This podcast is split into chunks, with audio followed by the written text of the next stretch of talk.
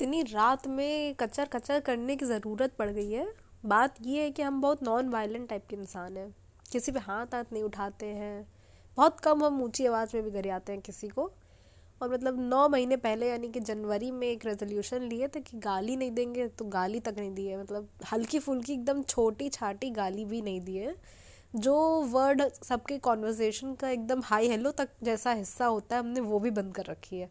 लेकिन ये जो लोग अपना लास्ट सीन छिपाए हुए हैं ना, उनको तो ऐसा भर भर के बोलने का मन कर रहा है कि हम भैया का बताएँ। मतलब ऐसा का है तुम्हारे व्हाट्सएप पे? क्या हो जाएगा यार?